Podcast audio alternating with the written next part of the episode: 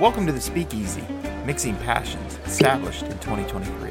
This is your host, Brian Bailey. Pull up a stool and join me for happy hour. These shows were created to help fill the knowledge gap, make us much better whiskey connoisseurs and enthusiasts, and better golfers too. Sit back and enjoy. Happy hour. Welcome, Speakeasy Nation. This is Brian Bailey here, bringing you a new episode of the Speakeasy Happy Hour, and we have a special guest with us, Gareth McShea, coming all the way from Dublin, Ireland. I figured if we're going to do an Irish series, we might as well bring in authentic. Uh, Mark Sweeney said he's authentic, but I just didn't, again, quite believe he's 100% Irish. So we went ahead with uh, Gareth McShea, that I know is really close to being 100% Irish. So, Gareth, how are you doing? Yeah, Brian, I've never done the old genealogy test, so God knows what I am. I mean, it's it's certainly mongrel of some description, but uh, we're all mongrels. Of this episode, let's go, let's go with you know largely Irish from Donegal. Uh, yeah, look looking forward to what's going to be an interesting little experience for the next few minutes or whatever duration we last. whatever, however, however long we can stay. Uh, yeah. Before we dive in here too deep, first thing I want to do is I want to thank our first official sponsor, Spider Bracket. Uh, if you check out my Instagram page, uh, you can actually see this. Spider Bracket is a universal laptop bracketing system. I'm actually using it right now. So I have Gareth McShea and Zoom on my uh, lens right in front of me, the computer screen, and I have two screens out on the outside showing me everything I need to know about all the whiskeys we're, we're getting ready to take. The beauty of this system is it's easy to set up. It's portable. You can take it anywhere on the road. You can do it at the house. And the best thing about it, you have countless combinations. I have actually two screens, an iPhone camera held up, as well as a microphone stand and lighting. So all of this comes in one simple package that ends up in your backpack. So visit spiderbracket.com and join the 21st century, especially if you're some sort of content creator. Uh, so there we go. There's my first official live commercial on air. Good enough. Um, so so with this, just to kind of give uh, Gareth a little idea, he's coming in this completely blind. Uh, in our four, basically our four um, video series that we do each month on different topics. We're in the Irishes. Last week we talked about what was an what makes an Irish an Irish whiskey, kind of some of the rules, and then of course we talked about some rules of golf. Today is a happy hour. It's a little more laid back. We're going to talk about uh, a couple different types of Irish whiskeys, talk about how they taste, and just talk in general about the whiskeys as well as golf and just general nonsense. Which, if you've ever seen Gareth and I on screen, general nonsense is will be utmost of importance uh, because that's about all we're good for. At least that's what my wife says. So, uh, without further ado, our tastings. We did make one change. We were going to do an Irishman, but my bottle at the house sprung a leak, and I could no longer sample the Irishman because there was a hole in the bottom of the bottle and it was just gone. So we're actually going to bring in Teeling's uh, single grain. Uh, we're going to do green spot. And then the final thing we're going to do is Redbreast 12. So, and then kind of in the pricing structure, um, these kind of pyramid uh, Teeling's usually in the States in the $40 range. Green Spot's usually in the $60 range and then Redbreast is 65 to 70, so slightly kind of a progression up. I know in the states we have a good supply of Ingr- uh, Irish whiskeys, uh, but again, not nearly what um, Gareth McShea has uh, access to. So, Gareth, just give us a little for people that don't know who Gareth McShea is. Give us a you know a real quick overlap of who you are and and kind of your understanding of the whiskey game.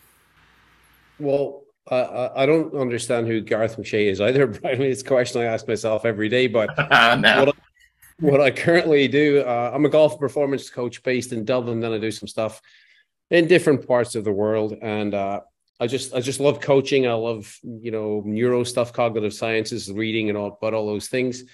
Uh, and and now you have introduced me to the world of whiskey, and it's much more complex than I would have anticipated. Um, you know, I've referred to in the past just downing it like it's gasoline because the burn comes hard and probably wasn't drinking the best quality stuff in any previous uh, attempts. Um, so yeah, I'm, I'm, I'm very much in my infancy here in, in, with regard to my journey into the whiskey world, but really enjoying uh, like a lot of things, like uh, I love when I read something that maybe challenges my current beliefs and makes me reconsider stuff, different concepts, theories, ideas. Uh, and I'm really enjoying being in, introduced to these and pretty much I'm now in a world of discovery. That's this is the most fun. So we are old grizzled golf coaches. Like, yes, new technologies come, new understandings come, but the golf swing hasn't changed much and since since I've been teaching it. There's you know there's some new terminology and some new ways to test it, but the golf swing is the golf swing. So when I came into the whiskey thing, I was the same way. You know, I drink everything like really fast, down it, kill it. It's you know, I, my intention was different than sitting down and enjoying a glass of whiskey. So my intention was elsewhere, and thus I drank it differently. But the same kind of thing, I get excited anytime you pour whiskeys in front of me. I get excited for what it's going to taste like what's the craftsmanship, what's the story. Like, so every glass of whiskey is completely different and it's got its own story. And and to me, that's probably the most exciting part. Just like any golf course has its own story, every hole is a story in itself. Um, so that that concept of these two kind of running together is is really cool. And and for me, the Irish whiskeys are pretty much how I got into whiskey. Um, we did flavored whiskeys. That's like, you know, taking the baby step putting your foot in the shallow end. And then from that, I went into Irish whiskeys because Irish whiskeys tend to be smoother, tend to be, you know, a little fruity in flavor, a little more vanilla, some spices, but very smooth. Uh, traditionally, lots of malt, um, even though the first whiskey we're going to drink is almost zero malt. Uh, but traditionally, Irish whiskeys have tons of malt in them. So you kind of get that cereal, bread, kind of homey flavor to it.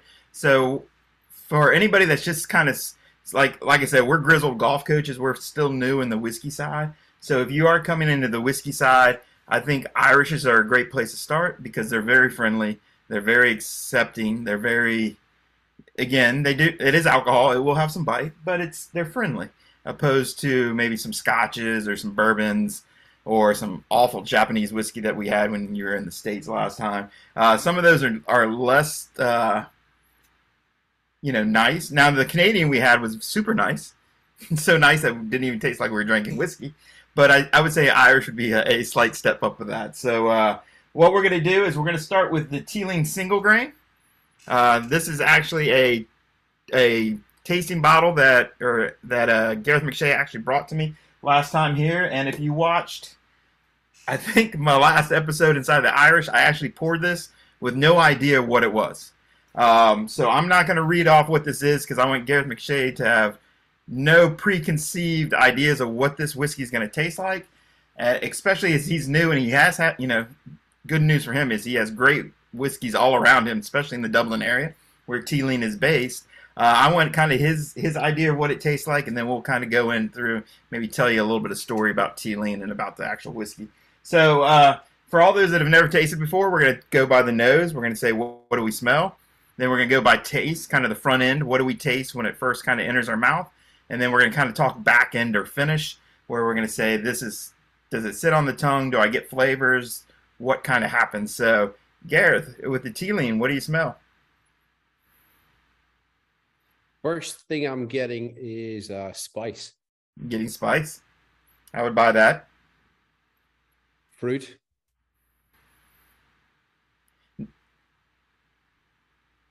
Now I want you to do me a favor. I want you to just the next one we're going to drink is Green Spot. The next, just go ahead and smell that one. That to me is a more traditional Irish smell. If you were going to kind of smell a whiskey, and then and then go back to the Teeling and see if you can see if there's a difference. Uh, green, green spot is more smoky, woody, um, Teeling.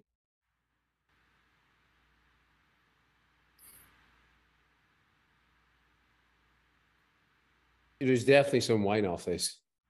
Definitely some wine off this. Uh, yep. There's actually wine off a green spot, if I believe, if I'm correct. But yeah, I would definitely say there's a lot of wine off of this one, and and you nailed that. And again, to me, I don't get a lot of the when I think of a traditional Irish, I think of a lot of malt. So malt is a very distinctive smelling grain, and to me, I don't get malt, which is kind of funny because Irish is typically the home of the single malt is Ireland, right? Where single malt means it is just malt and water fermented into whiskey. So this one again, I, like I said, I, I threw a real monkey wrench into tasting. So let's go ahead and taste this one.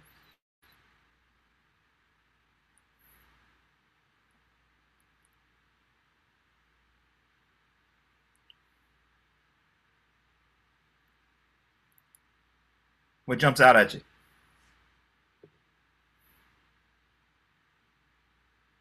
Super smooth. Super smooth. I would agree. Um, what flavor? You picking up any flavors? Well, um, it's still spicy, but then it kind of switches into a fruity berries. Yep. Uh, And I don't get the wine sweetness that I get in the smell. I'm not getting a lot of the wine in the taste. Kind of, we kind of got that grapey, kind of fruity note. I'm not getting a yeah. ton of it in taste. What are you getting? I definitely get spice.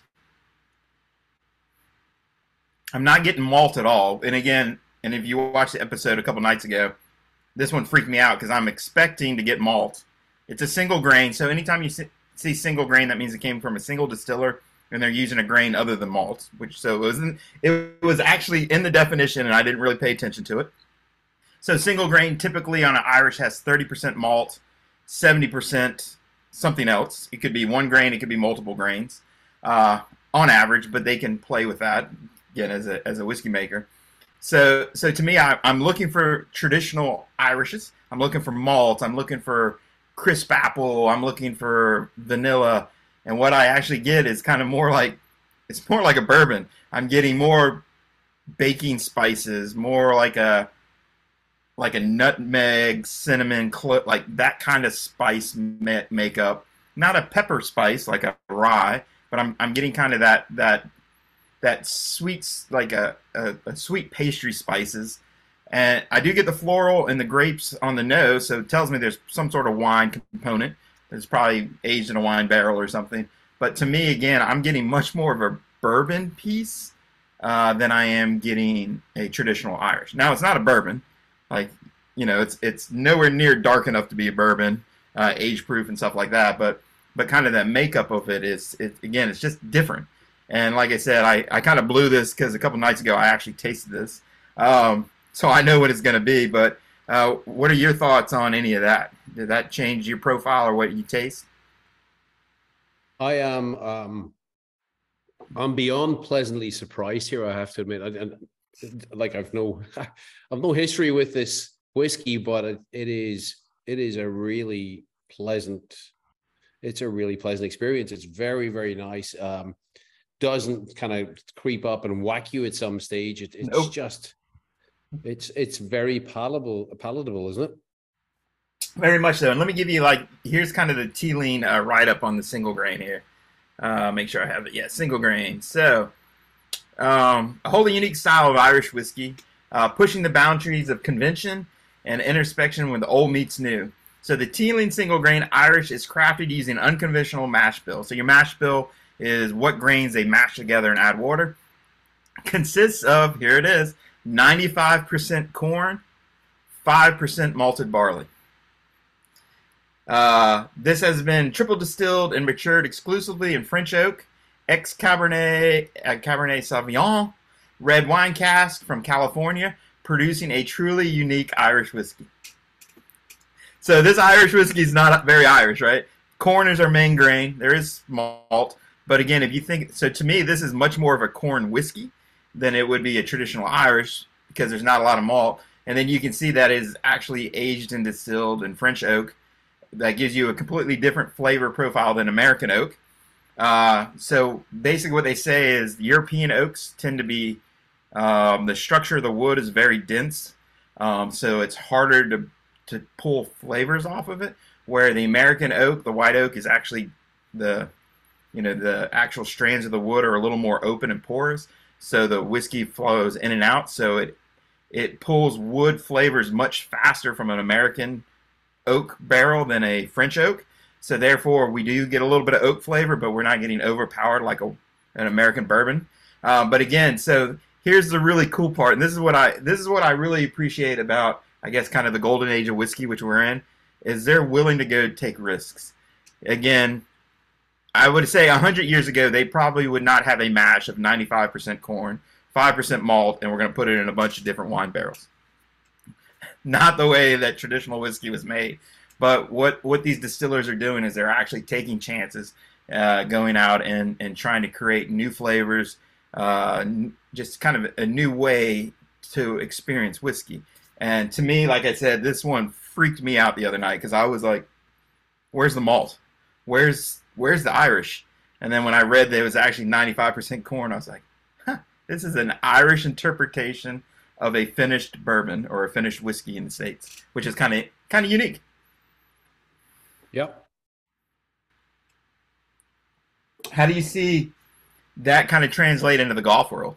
Is, is anything in the golf world anything near to taking risk and doing things completely different, uh, but it's, but it providing uh, a great performance or platform, in your opinion? In my extraordinarily humble opinion, uh, oh no, I, I I think what we're witnessing there is is what you would call freestyling in other sports, be it golf, skateboarding, BMX, um, snowboarding, where people go off piste and, and take the conventional rules and kind of tear up the rule book and, and just experiment with other ways of getting things done. And yeah, it's the player who's prepared to say, well, yes, I can swing it this way, or but how about I stop thinking about my golf swing, maybe hit more shapes and shots and trajectories and and just do it a little bit different. And, and to be fair to Teeling, that's not a little bit different. That's a lot, lot different. Uh, that's all. That is a lot different. That's going left-handed. Yeah, yeah I, I, like I've never tasted. The well, it's standing. It's standing on your head left-handed. and, uh, and and pushing things to to different levels. I've I've got to say I'm I'm pleasantly surprised by that. I thought I well I know I had no idea what yeah. to think because I hadn't had it before, but yeah, and and it's you well, know you, you just you you spoke a moment ago there Brian about technology, and they'll have technology to kind of AI can probably tell them in theory what what should work in terms of making a different whiskey, um, but you, you become a you become a wizened old master. You you become the yeah, you, you you become the master not through doing what normal does or even what on paper works. You you become it by doing stuff in theory that doesn't work, and then you discover something very new and different that allows you to influence lots of people via whiskey or via golf. No, I agree with you, and I think uh, do me a favor in your sampling with Teeling. There's their single malt. Try that one next, not on on show, but the next time you sit down, I want you to try yeah, do the single just, malt, which is the blue one.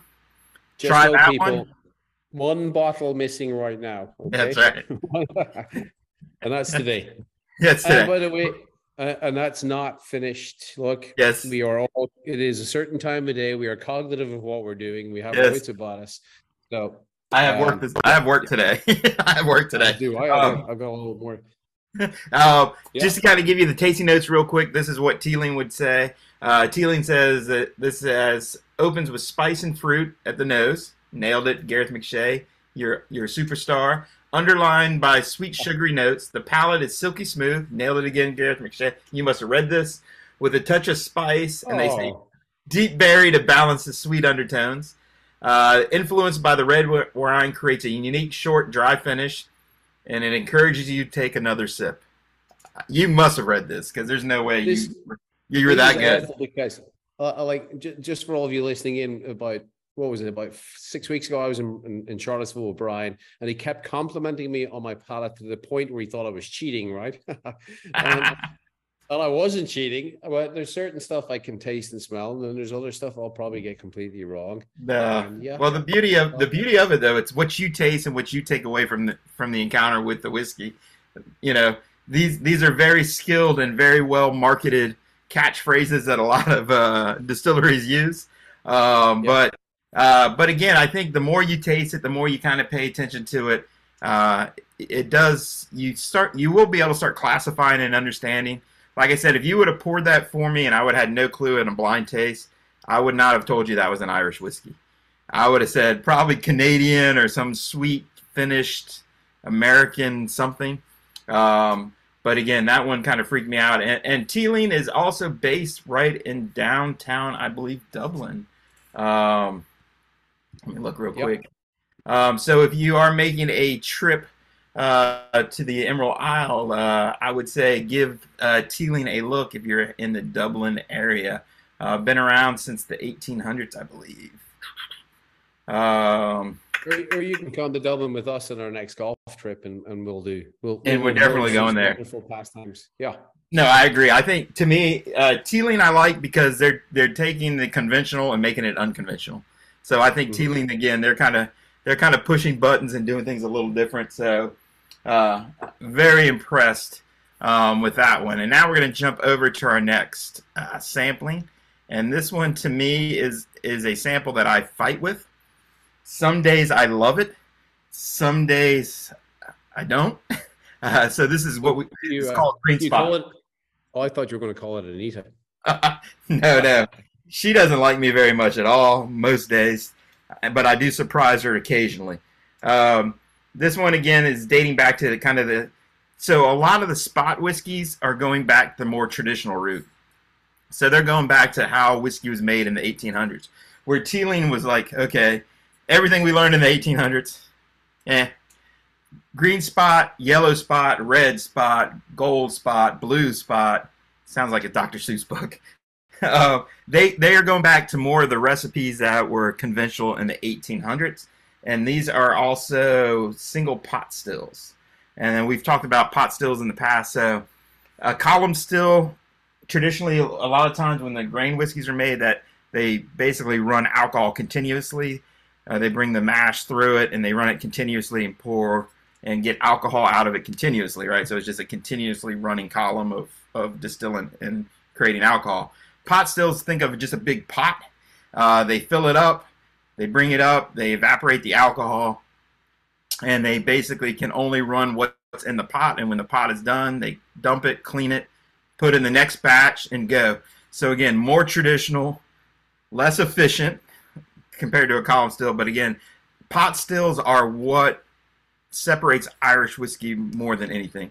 Is the fact that they take the time and create small batches of mash and distilling and spirits uh, using the pot still. So, so again, green spot is that, and I don't want to give too much information on the green spot before we taste it. So we we smelt it earlier, and you came up with, to me, definitely getting I so you, I can smell the barley in this. So to me, I can smell that malted barley flavor, like being in a bakery. Definitely getting a lot of fruit. I'm getting apples here. I would go with I would go with apples, and and and traditionally, what you would see a lot of with a lot of Irish whiskeys is you kind of get that Jameson green apple, kind of that green crisp apple flavor. But yeah, I would agree. Then let's go taste it.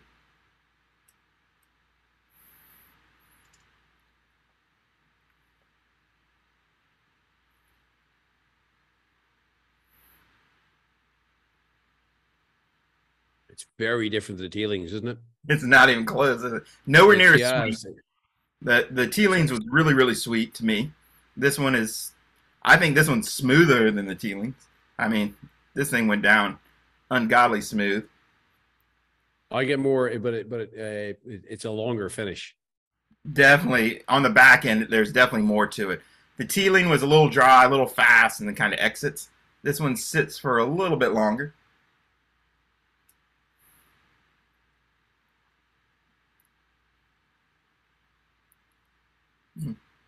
Today's a good day with with green spot. I swear, some days I, I, taste it and it burns, and I just ah. Today it's today's a good showing for the green spot. Um, it's not shy though, Brian. Like it, it lets you know it exists. No, no, there's definitely yeah. It, it's a little punchier. I would say definitely yeah. a little punchier, a little more oaky, a little more, you know, a little again, a little more spice, barley, oak, more traditional whiskey uh, again, when I think of an Irish whiskey, to me, Green Spot is a very traditional Irish whiskey.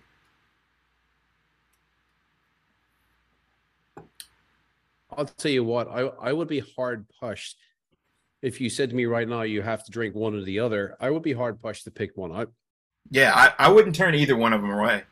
If anybody offered me that, and and what I've, it's kind of funny now. I've kind of gotten into this, and I think this relates to golf a lot too. I'm coming into this with completely eyes wide open. I just want to be impressed and, and just kind of shocked, right? I'm I'm looking. Seriously, Brian? You're not just going to oh, keep your head down, keep your left arm straight, and swing slowly. yeah, exactly. so, so the beauty is every encounter I have with a whiskey, I'm coming in completely. I don't care if it's can, well Canadian, not a big fan, but I don't care if it's Canadian, Irish, Scotch, American whiskey, bourbon. Okay, Japanese whiskey was a terrible fail, but I think I picked an awful bottle, so I'm gonna go find a new bottle and give it another shot. But I'm coming into these completely just want to want to take it for what it is right? Kind of living in the moment of here's a whiskey, here's something new, try it. What I'm starting to find, and I know this is in the golf industry, is there's a lot of people like, I only drink bourbons or I only drink scotches. Scotch is the best whiskey and you have to drink it this way. And I'm just sitting there going, there's so much more to the world than than being isolated to this one. I can only drink Macallan 24 year old and and it's got to be one and a half ice cubes and a dash of who cares, right? So I think it's kind of funny that as I've gotten more into this, I'm kind of like I just want to learn and enjoy it. I've run across some people that are like, I just can't drink an Irish whiskey. It's just it's just not enough, or or I have to have that peat flavor. It's not a real whiskey. So how how do you see that closed mindedness for a lot of whiskey drinkers uh, uh, translate into the golf industry? Oh, that teed that one up, boy. That's a yeah, yeah, yeah. Two little, two little testers deep, and BB's throw me under the bus. That's the first thing I've noticed. Whiskey, it's just whiskey. Brian is like, I need to survive this. Um, it's a truth detector. I guess. I guess the, the the thing with with that approach is you you know what you know and you're comfortable with, which I get, right? That's that's that's fine, but you'll you'll never know what you don't know until you dip your toe into some slightly different amber colored water, right? And and uh, try trying different things can either confirm that which you thought you already knew when in fact it was probably just a strongly held opinion or you might you might discover something that opens up just so many different avenues and different worlds for you that it it, it blows your mind and um I, I i what i tend to see a lot in golf Brian right when, I, when i'm working as a coach and even with the best players that i work with and we're all guilty of this is they, they tend to have certain drills they'll keep going back to. They tend to have certain approaches that keep going, and they tend to do more of something even when it's highlighting that it's like we look at the data a lot, and we talk you and I about the data a lot. And there's times we'll look at a player and go, what they're doing is trending in the wrong direction. And yet when I talk to them, they'll say, Well, I'm just going to do more and more and more of what I'm doing because at a certain point you'll break through. And I'm like, Oh no, you won't. At a certain point, you know, you, you're going to have a cascading failure, all systems break down because one part of your game is just going to pull on the other parts. Um, it, it, look, so, some people I would say I have encountered over the years. I'm going to be very diplomatic here, and they, they they struggle with what they perceive as anything that could be considered a challenge to their current approach or their current way of thinking. Or and by the way, that's that's a massive sign of insecurity to me. That's that's somebody who's just I, my my bubble has to be intact at all times. I think you and I would be very similar. Mark the same, Jamie Donaldson the same. We we like to discover stuff and go, oh, never thought about it like that before, never had that experience before. Hey, let's go and try it. And if we don't like it, we can always go back to what we used to do anyway. Yeah, no, I agree. I think I think a lot of times I, have learned is is once people find something that works, they just don't let it go. And mm-hmm. like to me, inside of whiskeys, if I would have taken my attitude with whiskeys and said they all taste the same. They you just put it in a glass and you throw it back. You hold your nose and pray it doesn't burn everything on the way down. Like the day I actually did my first tasting with three different whiskeys and said, all right, let's actually see if I can find different flavors and notes. My mind was just like, and I think I think to me a lot of times in golf I'm the same way. I think I found the best way to teach something, and then we do a clinic, and all of a sudden we're starting to talk about make a fist. Well, you can't with the pinky, and I have a player that has you know, basically trying to grip the club too much, like way too firm. So I have him release the pinky, releases the grip. And then I have them release the thumb because they had some rotation issues. So then now they're putting with just these fingers with these fingers out, and now they have complete control of the face. They have very good grip pressure, and everything just changed instantly. And I did not know that, you know, before before we were hanging out, you know, in, in Ireland and, and that it, when we kind of talked about that stuff, like that just didn't even I didn't even know it. And then now I'm like, well, now if you have grip pressure, you can just simply release your pinkies, feel what that looks. Like. Now put your pinky on. Can you create that pressure again? You know, so so again, we as coaches and players, it, we've got to come into every situation going, yes, we're trying to achieve something, but we've got to be willing to do kind of what you say all the time: do something different. If it, if you're achieving at this level and you've continued at this level and you're getting the same stuff, just do something different. And I think a lot of times in the golf industry, people don't think they're rewarded for being different.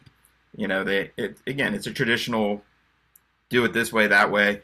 And again, Green Spot Teeling did it completely different. Both wonderful drinks gave me completely different experiences, and I I appreciated each one. Yeah, yeah. So, and all right. you know, uh, uh, let's let's remember, by the way, doing something different does something very, very important that people don't perhaps appreciate enough. It, it untethers you from the current patterns you are a prisoner to, and you won't realize you're a prisoner to. But if people were to actually take a snapshot of their lives over the course of a week, um, we we all operate pretty much in autopilot. We get out of bed, we put on our socks in a certain order, we do X, Y, and Z. They're all kind of neural pathways operating in the background. The minute you do something different, the brain and nervous system go, Well, I don't know what I'm supposed to do here. You've opened up different portals I yeah. think that's huge. No, I agree. I agree. I think it's you know it's it, it's definitely a mindset issue, right? If if I'm if I go into a situation open minded, willing to do things different, it's amazing where even though that piece might not be the piece that, that takes you where do you want to go, but that that's the door that opens up another door that opens up another door that leads you in a direction that you would have never, you know, never found if you were like, I'm going to continue to do. My coach says I only can do these three putting drills, and I have to make 103 footers before I can leave the putting green. You know, those kind of, you know, very rote, very, this is what you do to become a champion. And, yeah. and, and, you know, so, you know, just as a player, be a little more open minded, be a little more creative, have certain days where you just do weird stuff, fun stuff, push, push the, you know, push the uh, ideas out there. You can always fall back into comfort and, and, and those drills that you like, but have a day or two where you do things a little crazy and I would say the th- same thing for any whiskey drinkers. If you're set in a single type, single style, it's fun to go out there and try something different. You know, we're, we're humans. We're looking for experiences. So uh, I think to me, change those when you can. Um, so at the nose, what Green Spot would say. So we'll see how good Gareth McShea was. Uh, uh, aromatic oils and spices, orchard fruits, nailed it. Uh, barley, and a background of toasted wood. I don't get a, I didn't get a lot of the wood, but I definitely the orchard fruits. I would say with the apples, and like I said, I got tons of barley. I got tons of that malt smell. Gareth McShane nailed it again. Uh, taste, uh, full spicy body. I'd, I'd buy that. It hints of cloves along with fruity sweetness and green apples.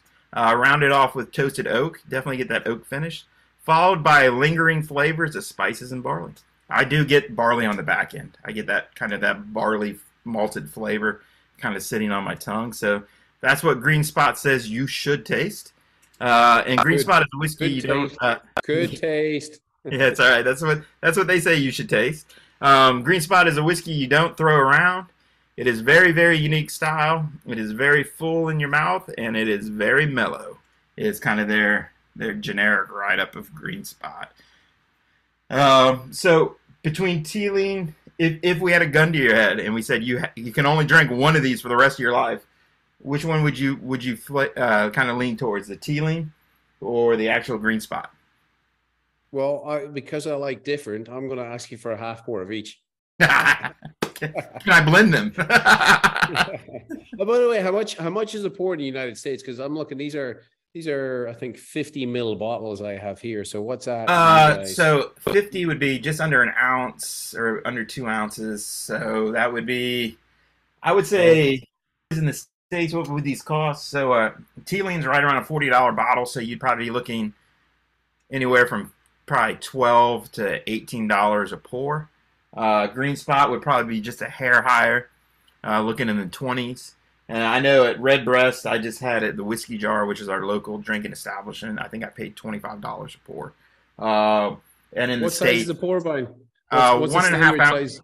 One and a half ounces. So that'd be sixty plus. It's. Um, I'm looking at it here, pal. It's it's one and a 70, half would be. It's about seventy five. About seventy five ml would in the states. Uh, no, it's it's it's forty five. What's that? One fluid ounce is I've just googled. Oh yeah, be forty. I'm sorry, yeah, it'd be forty five.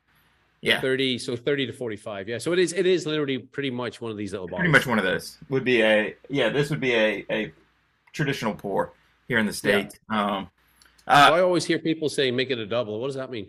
Make it a double means you do a double pour. so you would drink two of them. or uh, uh, something that he did in the states a long time ago. They actually call finger pours so you pour one finger, two finger is kind of a traditional pour. Uh, three fingers would be kind of a double. Um, so they used to do that, but the problem was is every bartender's fingers were different widths. Um, so pours were a little more creative. Um, so depending on the bartender, you would uh, either score on that or totally get screwed over. Um, so definitely want to find the big beefy dude with the big fat fingers pouring your whiskey back in the day. Right. Okay. Yeah. Yeah. Yeah. The, the, the, the slim, good-looking bartender was not not the route you wanted to go back with finger pours. Uh, the I guess the really cool thing about Spot before we move on is where did where did the green spot where did the spots get their name? I think this is pretty interesting. So red, yellow, blue, and green. Uh, the Mitchells uh, matured their whiskey in casks under the streets of Dublin in their network of underground cellars. Um, there were fortified wine casks where they filled exclusively with Jameson spirits from the Bow Street Distillery. So in the beginning, Greenspot and them did not distill their own whiskey. They actually took Jameson's whiskey, put it in their own barrels, and created their own kind of uh, unique take on, on Jameson's. And these were marked uh, with daubed spots of paint, identifying how long they've been in the barrels under the streets of Dublin. So a blue spot would be seven years, green spot 10, yellow spot 12, red spot 15. So when you actually see the spot, that is actually telling you how long it was distilled in the barrel. Um, so that was kind of their uniqueness um, for the green spot. All right, so now let's do our last tasting for today. Uh, you said you did that to me the last time in Charlottesville. And I got all upset because we only had fifteen. That's right. Well, we we can keep going. I guess I don't really have to work today. I guess I don't really have to work today. Um, let me open up Redbreast here. Um, I think to me, Redbreast is probably the first of the whiskeys I drank that it all kind of made sense. It was, you know, to me, this is was an expensive bottle back in the day, looking at about sixty-five to seventy dollars a bottle. Um, but it came with a, a, such a unique taste and flavor that I had in smoothness I've just I had never witnessed up to that point. So I think to me Redbreast was kind of the the the one drink um, that really kind of uh, changed my trajectory on whiskeys. And then of course when I was in Dublin, I was given crap because I was enjoying Redbreast as the boys were drinking that slop of pints. Uh, and I was just sitting back and enjoying a lovely pour at maybe three to four times the value. However, I'm worth it. yeah, yeah, uh, and we were in a kitty kitty situation that time. So yeah, you you properly screwed us. Yes. Yes. that is called well played, Mr. Bailey. Well played. All right, so so we'll look at Redbreast. Uh, go ahead and give us our, our sampling here.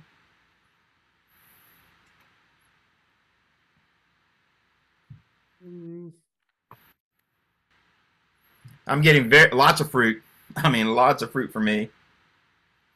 With again, I'm getting a little bit of spice. Little to me, it's it's green spot, but a little more steroided. So the flavors are a little more.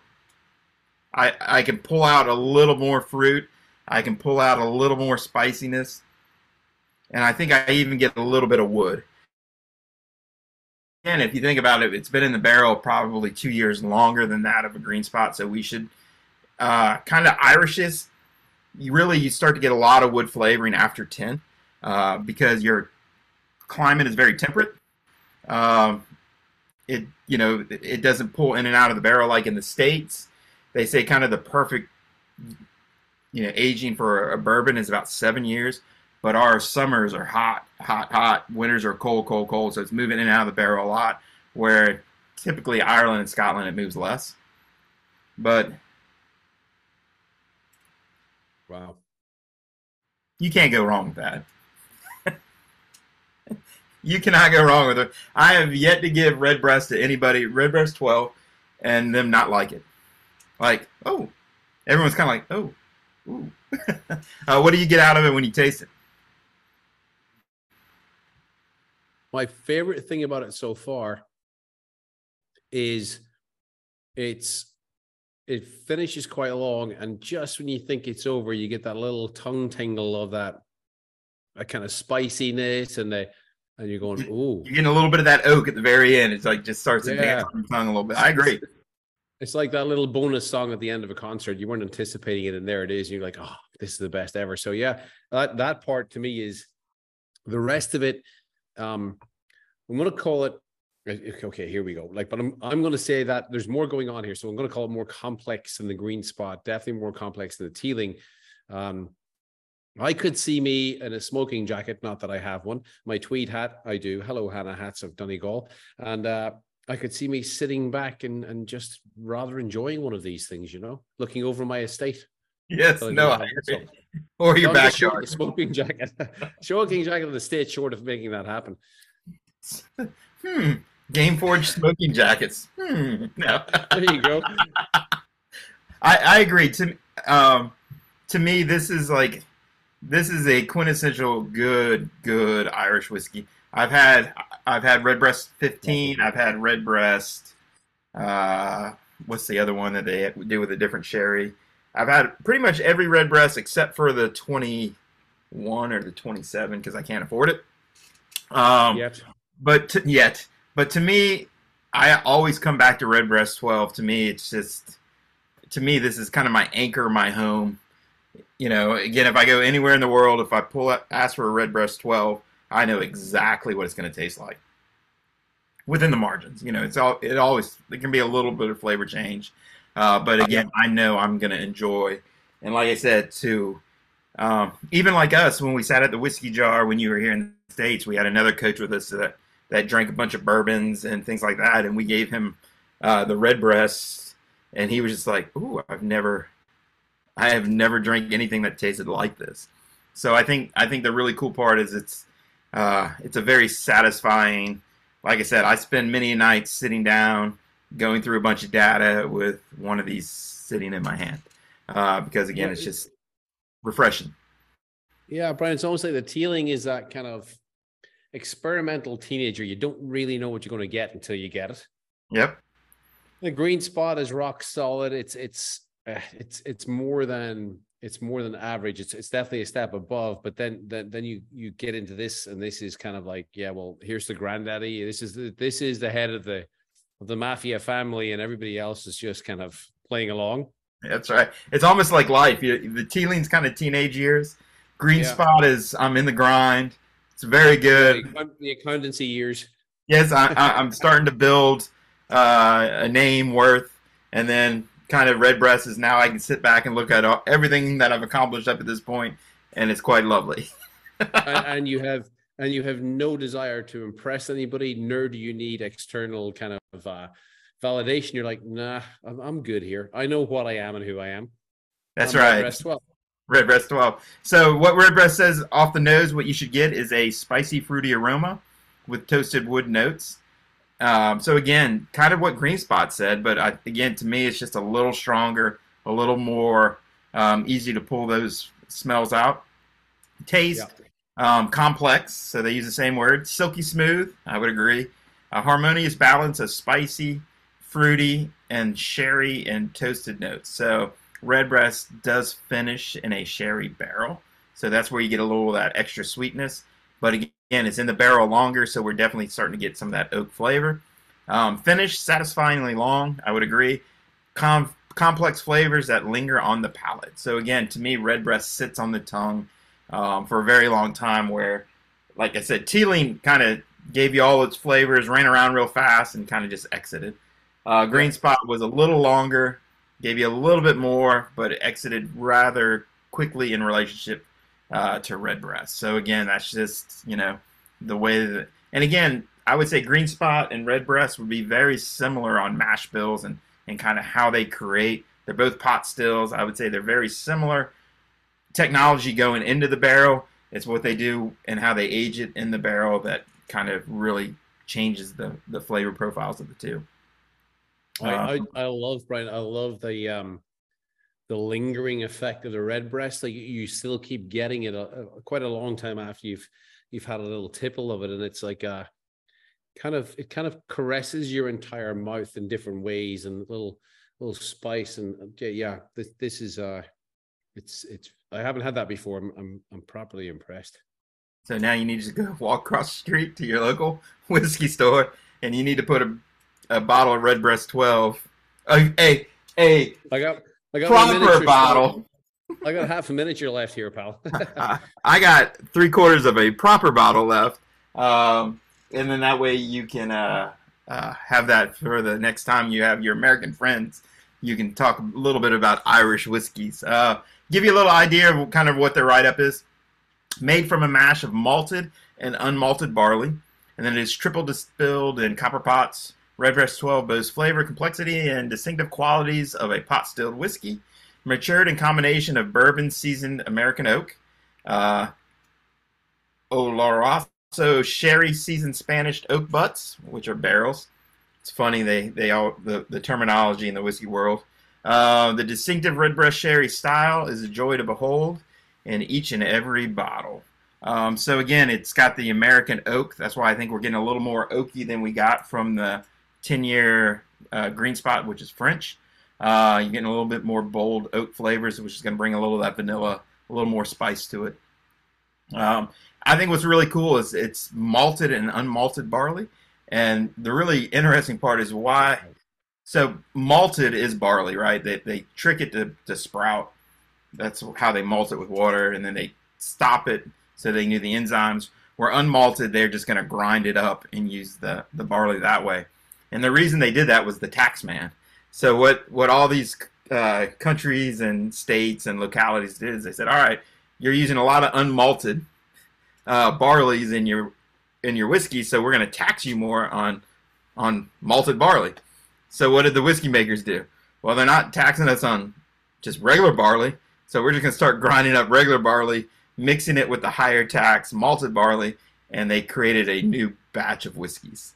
Uh, so, so that's anytime you see unmalted barley means basically they were avoiding taxes. Goes back to the creative ways of uh, the human experience moving around uh, government and taxation. Yeah, it shows you if you don't think differently, you're just going to have to pay the taxes. you're just going to have to pay the taxes. That's right. so, uh, hats off to Redbreast for creating a brand new uh, product uh, because they wanted to keep a little bit more in their pocket. Um, but again, taxes on alcohol is insane. If you ever really, if you ever get a chance to sit down with a distiller and say, "What does it cost for you to make a bottle?" and what what is what are you charging, and what goes to the actual government? you'd be amazed by how much uh, alcohol is actually taxed around the world. Absolutely amazed. In the States, it's about 60%. So 60% of the cost of a bottle really is taxes. Um, I was reading up on bourbons, kind of how bourbons took over the U.S. And other than the fossil fuel industry in, the, in America, there is no other uh, area that has been taxed more, that has built more bridges, more schools, more roads than alcohol, uh, other than the, the actual energy sector. Um, so anytime that uh, people are ripping on alcohol and how bad it is, I said, hey, your school was funded by my drink. That road you just drove in here on was funded by my drink. Uh, so there, therefore, uh, again, it is your civic duty to sit down and enjoy a good whiskey every once in a while. You buying that? uh, I mean, if you buy into that, folks, by all means, go with it. I didn't say it; Brian did. that little, that little, I don't know, I don't know where that, where that came from. Well, probably came from Redbreast. Redbreast twelve. Uh, with the green spot lead in, which with the Teeling starting the day. Um, so, uh, so th- those are our flights for today. Again, all Irish whiskeys all other than Teeling, all relatively similar. Teeling kind of came out of the, you know, came out of left field there to something a little different. But again, to me, yeah. as I line all of these up, I would definitely go Redbreast one. I would say two A, two B. I'm really having a trouble separating these two because they're so different. Um, if I wanted something in the summertime, sweet and lively, I would probably go Teeling. I would say fall and winter, to me, the green spot would be much cozier of a drink. Um, so I think environment would change uh, which one I would grab for. But again, Redbreast 12, I would grab that any time of the year, under any circumstance, and sit down and enjoy a, a, a drink with a friend. How about yourself, Gareth? How would you rate the three?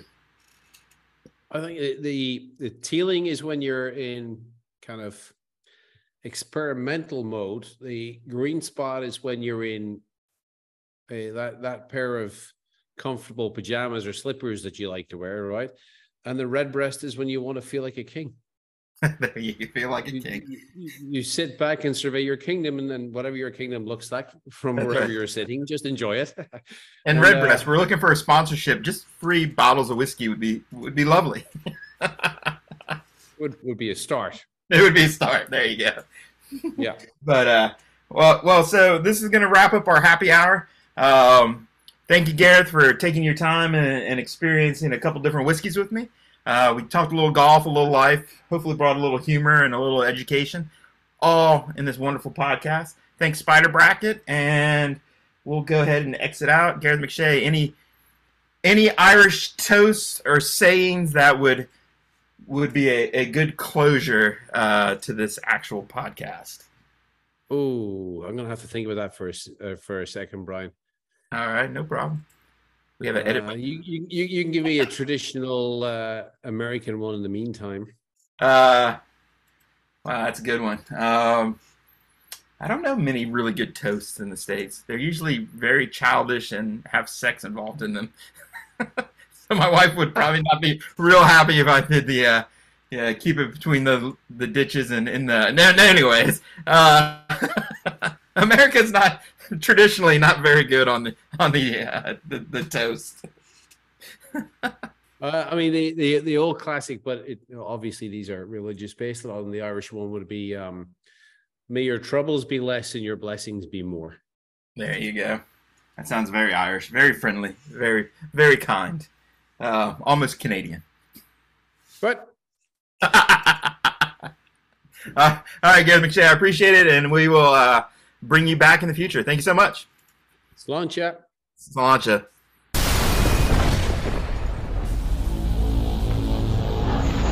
This has been a Fuel production.